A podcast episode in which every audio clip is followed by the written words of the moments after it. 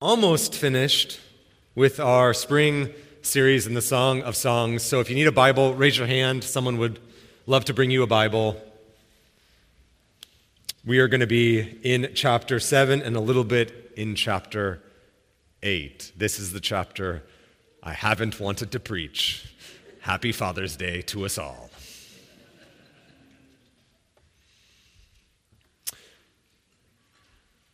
I don't know if I came up with this or if uh, I stole it.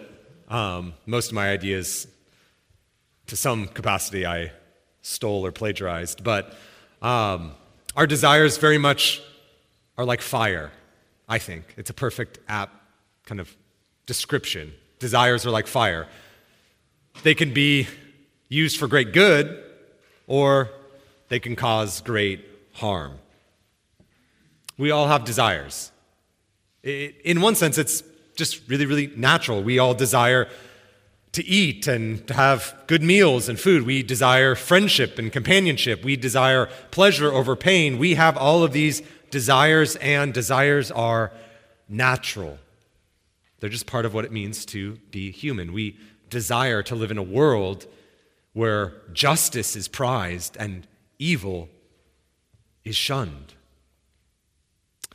And yet, sometimes desires can overtake us in such a way and can overtake our heart to such an extent that not only can they be used for good, sometimes desires can enslave us, desires can undo us. The late Christian counselor David Powlison, who founded CCEF back in Philadelphia, he spoke a lot about this. And he talked about the, the power of desire in all of our lives and how desire can be good. And often when we think of desire, we think of pursuing evil desires. But really, for most people, our problem isn't that we, you know, really pursue evil desire, it's that we pursue good desire, but in inordinate ways. That was his phrase. That we have inordinate desires. We have good desires, but they are not ordered correctly. We desire good things, but we desire them too much. They are outsized. They've become inordinate in our hearts, in our minds, in our souls. And what they do is eventually they either turn on us, they fail us, or at best, all desires just leave us wanting more and more and more. That's how desires work. You get something, you pursue something, you get it, but then it's like that, that itch that you just have to keep scratching. This spring, we've been going through the Song of Songs, which is a book all about desire. Specifically, it's about the desire for marital love. And even more specifically, it is in this chapter the pursuit of and the desire for physical desire within the physical bounds of marriage between a physical man and a physical woman. And this book, this author, and this chapter is all about desire. It's about desire. And we've learned time and time again that desire is a gift, and pleasure is a gift, and love is a gift, and physical intimacy within the bounds of marriage is a gift. God has given this as a gift to us. And yet, those desires can sometimes become inordinate. Sometimes those desires can become too big in our lives. And sometimes those desires can just leave us longing for something more. And I'm going to try to convince you all that that's the point. That's the purpose. That is what desire is meant to do theologically. It's meant to push us to desire something greater than the pleasure itself, than the desire itself. So that's the big idea. Simply this our desires make us long for more. And I want to unpack this in kind of three movements. I want to look at desires pursued. We're going to see that in verse 1 to 9. Then desires enjoyed, verses 10 to 13. And then desires found wanting in verses 1 to 4 of chapter 8. So let's go to God's word and read the first nine verses. How beautiful are your feet in sandals, O noble daughter. Your rounded thighs are like jewels, the work of a master hand. Your navel is rounded bowl that never lacks mixed wine. Your belly is a heap of wheat encircled with lilies. Your two breasts are like two fawns, twin twins of a gazelle. Your neck is like an ivory tower. Your eyes are pools in Heshbon by the gate of Bath Rabbim. Your nose is like a tower of Lebanon, which looks toward Damascus. Your head your head crowns you like Carmel, and your flowing locks are like purple. A king is held captive in your tresses. How beautiful and pleasant you are, O loved one, with all your delights. Your statue is like a palm tree, and your breasts are like clusters. I say, I will climb the palm tree and lay hold of its fruit. Oh, may your breasts be like clusters of the vine, and the scent of your breath like apples, and your mouth like the best wine. Then she speaks. It goes down smoothly for my beloved, gliding over lips and teeth. I am my beloved's, and his desire is for me. We'll stop there. So, first, desire pursued. The man in this poem begins to speak in verse 1. We see that. And like he did in chapter 4 and chapter 6, he begins to describe this woman and how beautiful she is and how enamored he is with her. Only this time it's in reverse order. He doesn't stop down and go, he doesn't start at the top and go down. He starts at the bottom and goes up. And he, it's pretty clear. You don't have to be a Hebrew scholar. You don't have to be really good at po- poetry to realize what is going on. He is enamored with her beauty. He is, as it were, undone by her beauty. She is, as verse uh, 2 says, um, or verse 1 says, she is crafted, you know, by the gods. She is, she is crafted by a master craftsman, God Himself. And this whole, this whole uh, description in verses 1 to verse 6 is bracketed by this word beautiful. She is exceedingly beautiful. But sometimes describing beauty is hard, right? Like if we all went to the Grand Canyon and I said, okay, you've got 20 words to describe that feeling, that, that sense of awe that you're experiencing when you look at the Grand Canyon. You'd go, 20 words? That's, that's hard, right? Or if I said, okay, you just had, it's Father's Day, so you know, you just had, you just had your first child and you're holding, fathers, you're holding your son or daughter for the first time. You've got 30 words. Describe that feeling, that, that sense of draw, um, dread and excitement and 30 words. Like, that's hard to do. And so, what we do in those moments where we are kind of paralyzed uh, with a lack of an understanding of how we could just articulate these feelings, these emotions, this, this sense of wonder and awe. And so, what we do is we take similar kind of ideas or similar experiences or, or similar uh, kind of objects, and then we apply them to these others. That, that, that, that's how poetry works, that's how language works. And that's what our author does here. We, we get so fixated on the body parts, but I don't want to think about the body parts. I want to think about the description of what the author does with those body parts as he describes her. And what he does is he reaches for two different images to describe the beauty of his wife. And the first is he grabs and thinks about and applies the Garden of Eden to her. We see that in the first few verses. So he says, he says, jewels, wine, wheat, flowers, animals galloping in the garden, right? All these are images evocative of either the promised land or the Garden of Eden. And we've seen this before. I pointed this out again. This is kind of his favorite thing to do. This is his favorite description of her is to reach back to the Garden of Eden and say, "You are as beautiful as Eve was in the garden before there was any sin, before there was any brokenness, before the curse entered the story. So when he thinks of her, when he looks on her, when he's thinking about his experience of his wife, he thinks Garden of Eden. He thinks paradise before paradise was lost. It's beautiful. But then the imagery shifts in verse 4. And no longer is he kind of kind of applying the Garden of Eden to his wife. Now he uses this royal language. See that? Tower, gate, crown, purple, king. It's royal language. It's no longer just the Garden of Eden, it's princess language. She is a princess, she is of royal birth. She is exclusive. And just, just play with the, just play with the poetry for a second when you think about it. I mean, just think about what a princess is. Just think about how, uh, how exclusive a princess is. N- not everyone's a princess, there's only a few of them. And there's only a few that maybe aren't married. Just think of the desire of all the men who would just, you know, count it a, a grand blessing to marry a princess and all of its blessings. It's exclusive. A princess is set apart.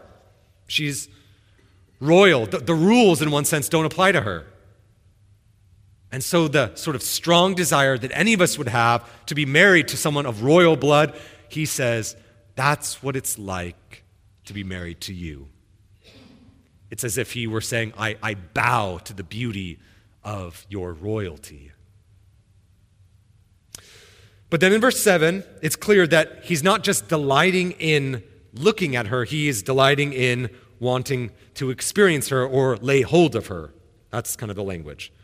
And so he describes her as a palm tree, and it's clear in verses 7 to 9 what he wants. I don't have to paint it for you, I don't need to be very specific. You know what his desire is. He doesn't want to just look at her beauty, he wants to touch her, hold her, kiss her. He wants to be physically intimate with his wife.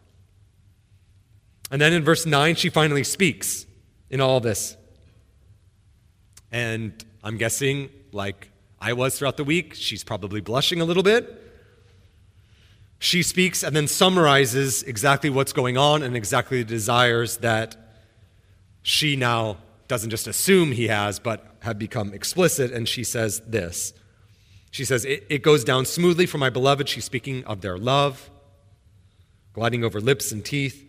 And then we read of this I am my beloved's and his desire is for me. His desire is for me. That word desire, it's a really strange word.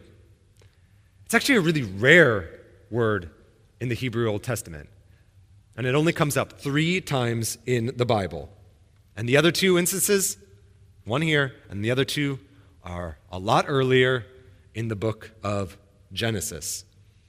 So, right after sin enters the world, the first time, right after the fall, God speaks about the curse that's going to come as a result of their sin, and God speaks to the woman, and we read this, Genesis 3:16.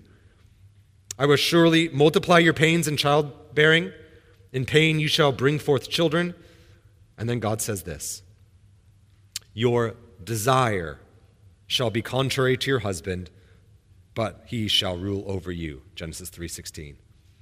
And then if you flip over one chapter later in chapter 4, Cain and Abel bring sacrifices to God, and Cain's angry because, you know, God accepted Abel's and not Cain's. And so then God speaks to Cain and says this If you do well, will you not be accepted? And if you do not do well, sin is crouching at your door. And then God says this Its desire is contrary to you, but you must rule over it. So, in both cases, desire is described in its negative context. It's described as fire. We know how the story of Cain and Abel go, right? Cain eventually gets so mad that he murders his brother. Desire, as it were, wasn't just crouching at the door, it overtook him, it ruled him, it overcame him, and he then fell prey to that and he murdered his brother. This is how desires can work, can't they? Um, maybe you might remember the director and actor Woody Allen. He began a relationship and then eventually married his adopted daughter. True story. Well, when asked about it, he famously said this The heart wants what it wants. Now, we can sort of like laugh at this or kind of be uh, kind of taken aback by this, but in all honesty, that is how desires can work. The heart wants what the heart wants. Just ask Cain, just ask Allen.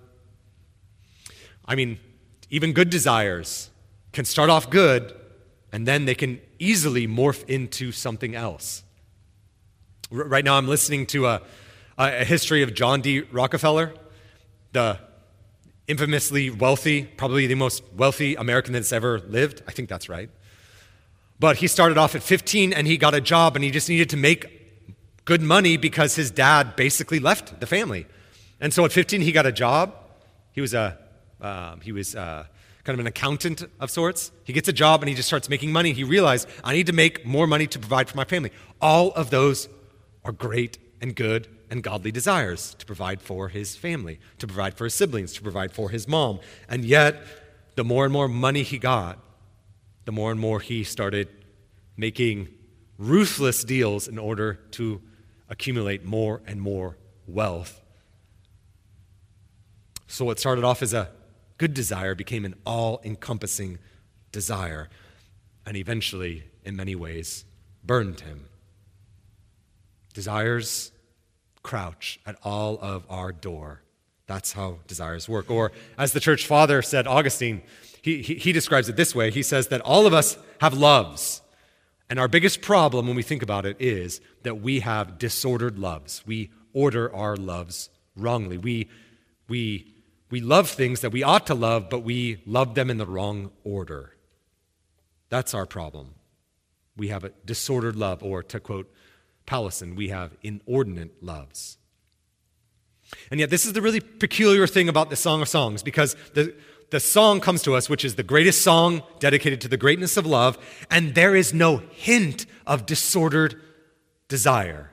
That's the bizarre thing. The, the other two verses in Genesis 3 and Genesis 4 all talk about desire and its negative and its, and its inordinate kind of uh, context, but here it's properly ordered.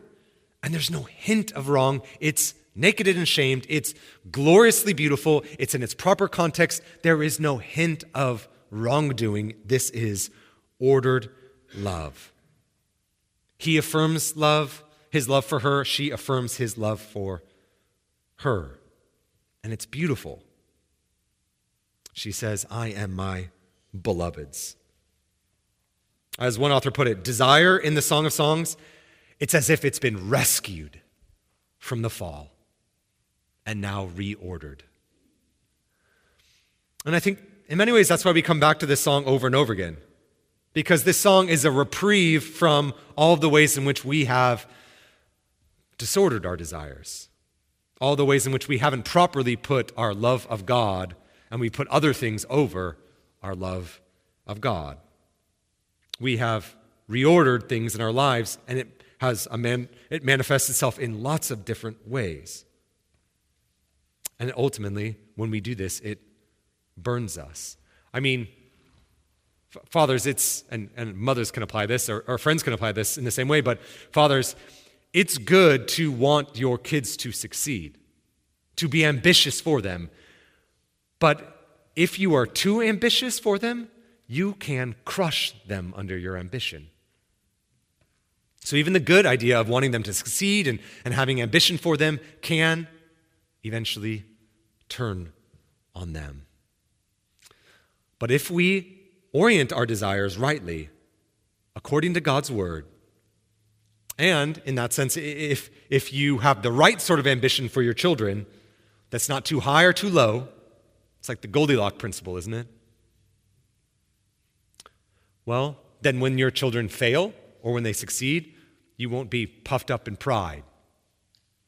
Um, I, am I'm, I'm reading a, a book right now, um, and the subtitle is How to Rescue Youth Sports from Parents. And it's how parents are ruining youth sports. And she writes about in the introduction how um, she's watching her 11 year old son play basketball and he's succeeding. He's like the best player on the court. And she hears another parent say, Man, that kid's good. And she just has this well of pride that's like just, you know, increasing. Look how great I, look, look how great I am, because that's my son. And so she goes home and then she just has instantly shame, like, why did I get so much esteem for my son's success in the best? And she's like wrestling with this. Well, she had, in that sense, disordered her loves. And if you're like, well, how do we then order our loves rightly? How do we then make sure that we, like this positive example, we have desires that don't become inordinate? Well, we just got to keep reading. Verse 10. So go with me to verse 10. So we had desires pursued, now we have desires enjoyed. Starting in verse 11. Come, my beloved, let us go into the fields and lodge in the villages. Let us go out early to the vineyards and see whether the vines have budded, whether the grapes' blossoms have opened and the pomegranates are in bloom. There I will give you my love. The mandrakes give forth fragrance, and beside our doors are all choice fruits, new as well as old, which I have laid up for you, O my beloved. So she begins to sing again that his desire can now be awakened. And so she calls to him and says, let's, let's get away, right? Let's get away to the field. Let's, let, us let's, let's just go on a, a honeymoon. Let's, let's go on a, on a anniversary trip. Let's just get away from all of this, from, from, the, from the public, and let's privately enjoy the embrace of each other. And so we have this image of vineyards and fruit, which are like, how, how does this work? Well, it's pretty simple, right? It's basically this their love is ripe. That's what he's basically saying in verses 11 to 13. The time is right, their love is ripe. It's time to enjoy the fruit of their romance. So they've been pursuing this, and it's time now to enjoy this. Verse 12, she, she doesn't want to waste any time, right? It's morning. She's like, the time's right right now. And so they want to they want to get a hotel room. They, they want to go out somewhere private where the mood is right because their love is ripe. And then verse 13 ends with this very intense poetry. There's a lot of double entendres, and I'm not going to point any of them out to you. But what he did for her in wooing her with his words, now she does, just not with words. This is a song, and this is why it's so beautiful. It is a song of mutual delight. It is a duet sung by a man and woman who equally love and pursue each other. Which is, I think, one of the reasons why we come back to this song over and over and over again, because it is such a beautiful portrayal of mutual service, sacrifice, initiation, pursuit. It is a beautiful thing. Um, I've been listening to this song sort of on repeat, um, and it's a folk song, and it begins with this man. It's, it, I think, perfectly sums up the Song of Song, but it, it starts off with this man singing about all of his imperfections. Like he's, you know, he's, he's balding, um, he's gaining weight, and so he starts just listing off all his imperfections, all of his insecurities. And then he sings this refrain, But she loves me. And then he asks the question, but why does she love me? Because she could have anyone else. That's the refrain. That's the question. And it just lingers in the air in this song. And then eventually she sings and she lists off all of her insecurities and weaknesses. She's, she's always late. She just lost her cell phone. She's just listing all of her insecurities. And then she sings the refrain back. But he loves me.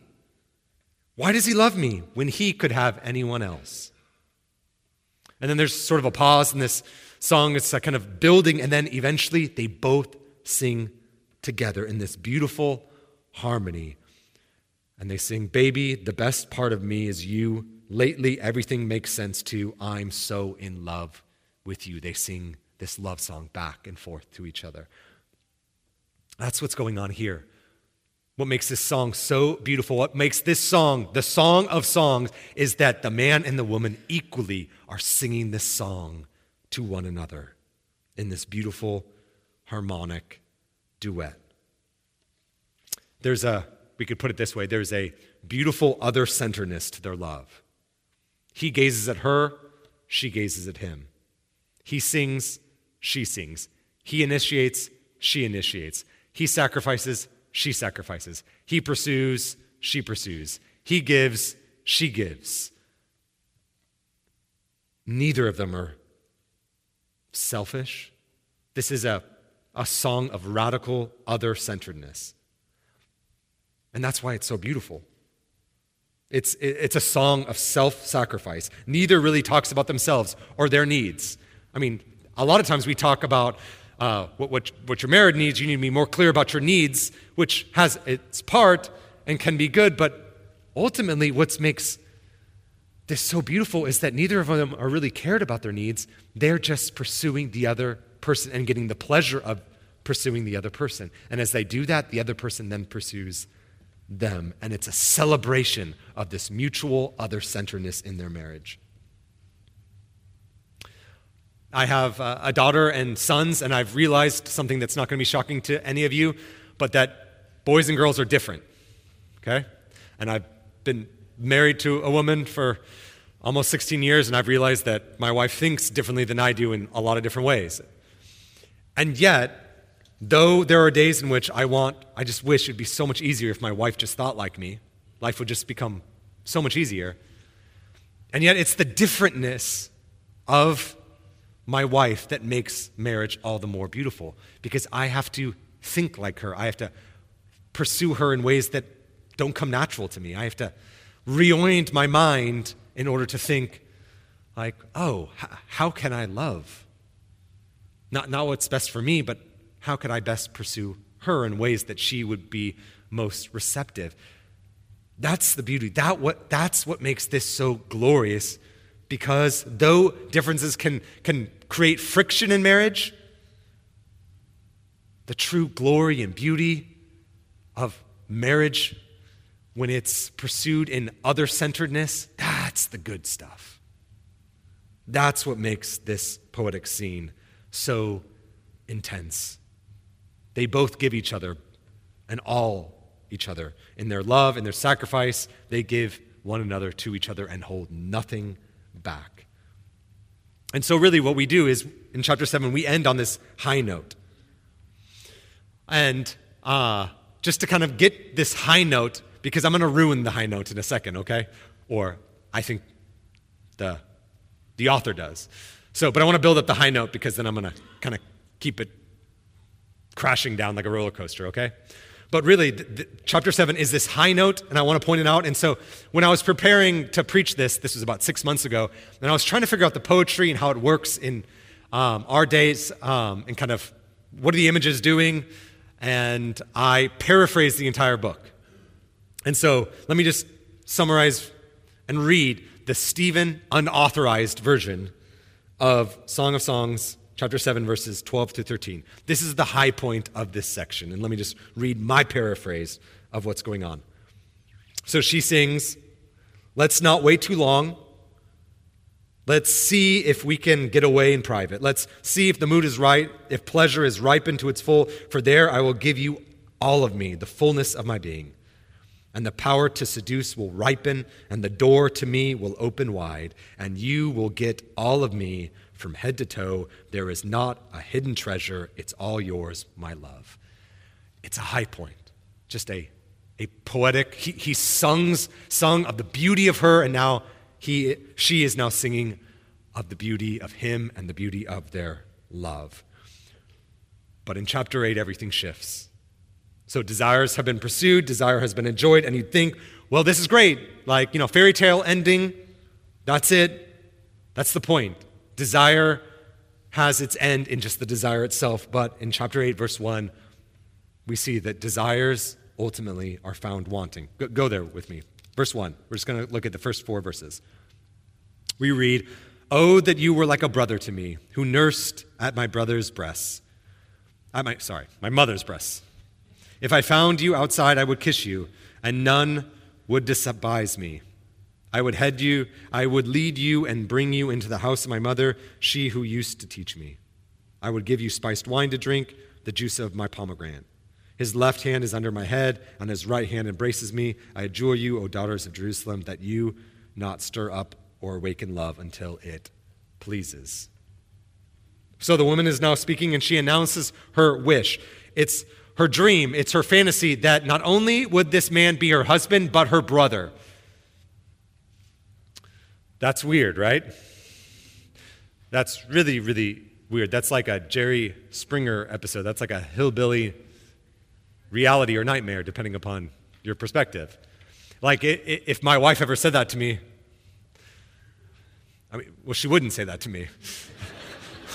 or one of us would be on the couch, right? It's weird.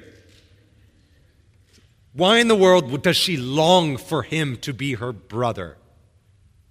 Well, just keep reading, right? You don't need to know much about the ancient Near East, but we'll kind of dis- explain it because verse 1 and 2 tell us why it is that she so wants him to be her brother. Because if he were her brother, she could kiss him publicly. She could interact with him with more frequency, and it wouldn't be culturally or socially taboo. You see, in the ancient Near East, if a husband and wife were out and they were displaying, you know, public displays of affection, that was seen as socially taboo. I think that should still be socially taboo, but that's just me. That's my preference. But in that culture, you, you, a husband and wife, you know, they, they would walk separately. They, they couldn't show affection publicly. But a brother and a sister could. They could hold hands, they could, they could hug, they, they could do those sorts of things. And so, what she's basically saying is, I just wish that I could display our private love more publicly. I wish that it was I was like a brother to you, not in its creepy way, but in its in its sense in which I could then display our love more publicly. She could walk in the streets and hold their hand, hold his hand. And so that's basically what she's saying. She she longs for more. She just has this amazing rendezvous. She just has this great like date night where they got away and stayed at the Post Hotel. I mean, she, you know, they had this great experience and she still wants more. She longs for more. She desires more. It's not enough to just have him as her husband. She longs for him to also be, metaphorically speaking, her brother. She wants what's private to become public. Or verse 13, she, she wants to be able to cuddle more with her husband. And in one sense, it's cute, but in another sense, it's just a refrain and a reminder that whatever she has and the goodness of the desire and the goodness of the pleasure and the amazingness of their marriage, in and of itself, it is not enough.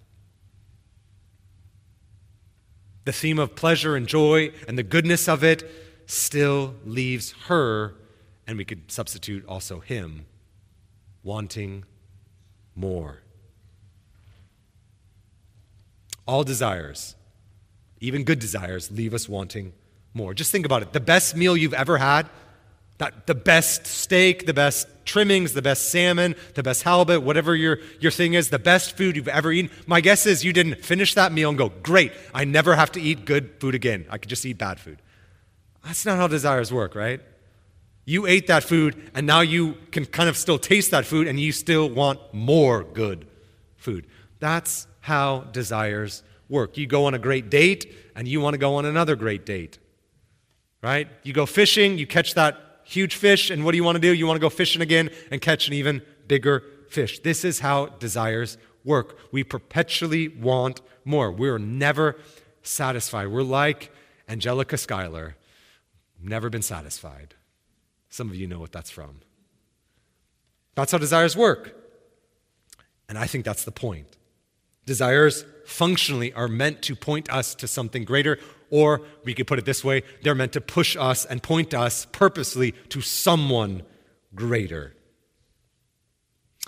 In The Lord of the Rings, there is a long awaited king, Aragorn. And year after year, he fights battle after battle and only after a lot of sacrifice, a lot of battles, a lot of hardship, a lot of suffering, only finally can he marry the woman of his dreams. She is described in the book, his, this, this wife, this, this woman, this princess, this elf. She is described in Edenic like description. Her beauty has no rival. And he's described in this amazing way. He is the king that everyone has always dreamed of that would sit on the throne of man.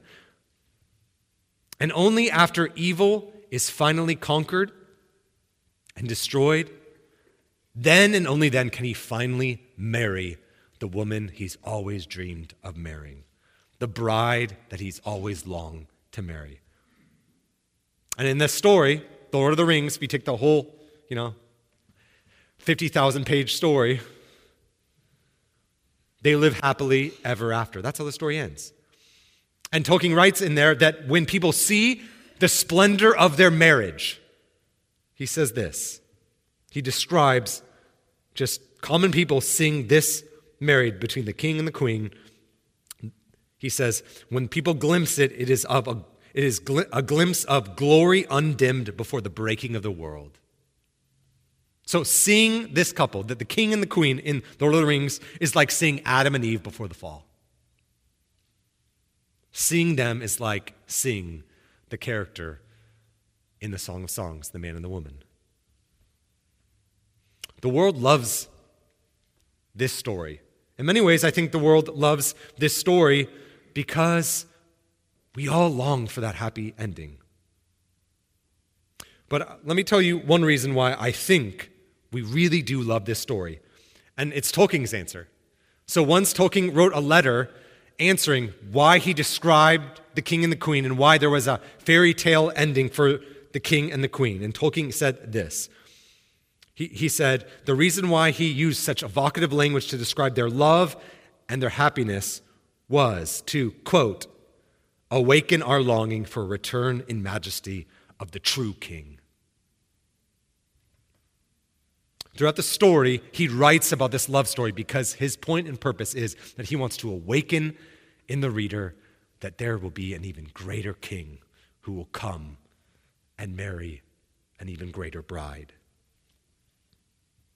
This is why I think J.K. Rowling gets the Harry Potter series all wrong. Harry Potter should have married Hermione because that's what our hearts always long for. It's weird. This is how fairy tales work.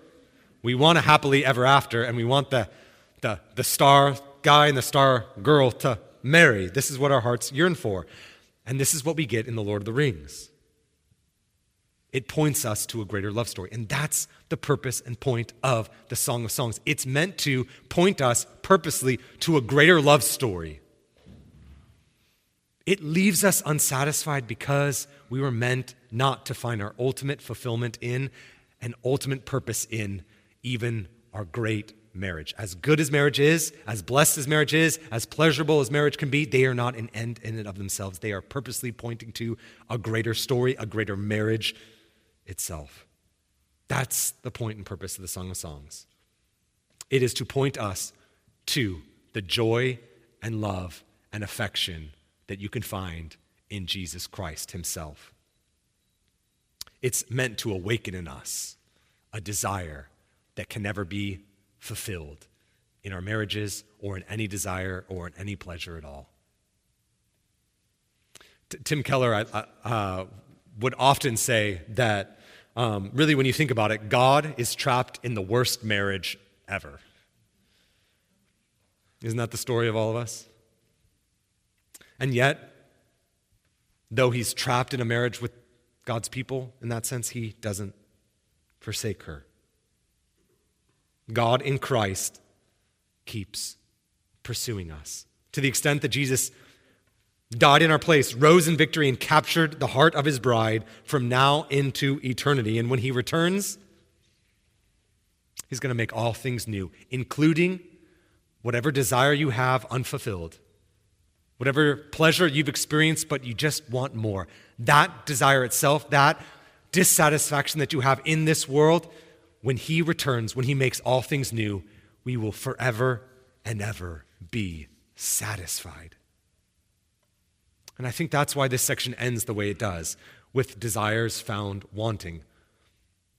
The poem in general is really, really optimistic, but at the same time, it's realistic. And so we have this hint of dissatisfaction because human marriage and love, as good as it is, within its ethical and biblical bounds, it's meant to be enjoyed, yes. It's meant to be pursued, but it's never meant to be worshiped. Instead, our, our marriages, pleasure in general, is meant to be like rungs on a ladder that eventually can rise to heaven itself. I'll end with this. The Puritan, Richard Sibbes, he wrote a commentary on the Song of Songs. And in the preface of that original kind of, they were eventually, they were first sermons, but they were put together. And this man wrote a foreword to it a few decades after. And this is what he wrote about this book. And I think Sibbes gets the Song of Songs exactly right. He said that the Song of Songs, written and the commentary of Sibbes, is so full of heavenly treasure and such lively expressions of the invaluable riches of the love of Christ that it serves to rekindle in the heart of in all its readers a heavenly affection unto Jesus Christ. That is the purpose and point of the Song of Songs. It's meant to awaken in us, to rekindle in us an affection that can only be found in Jesus Christ. Whether you're married or single, you can use this book to find the satisfaction that you've always dreamed of and find it in Jesus Christ. All pleasure are rungs on a ladder that can eventually find their way to God. And that's how this section ends. So I'll end there too. Lord, we, uh, we thank you, Lord, that in all the ways that we are dissatisfied in this life, in all our weaknesses, or whether it's because of our sin, we thank you that you can, we can, time and time again, run to you and find our, our hearts that have been prone to wander, that they can find their, their hope in you, that they can find their rest in you, and that we can be satisfied in you, knowing that you will never leave us or forsake us, knowing that you love us. You love us to hell and back. And so we thank you for your grace and your mercy. We pray, Lord, that you would build us up in your word through your spirit. Make us people that are so awakened to Jesus Christ. Make us people who are so heavenly minded that we are earthly good. We pray all this in your Son's name. Amen.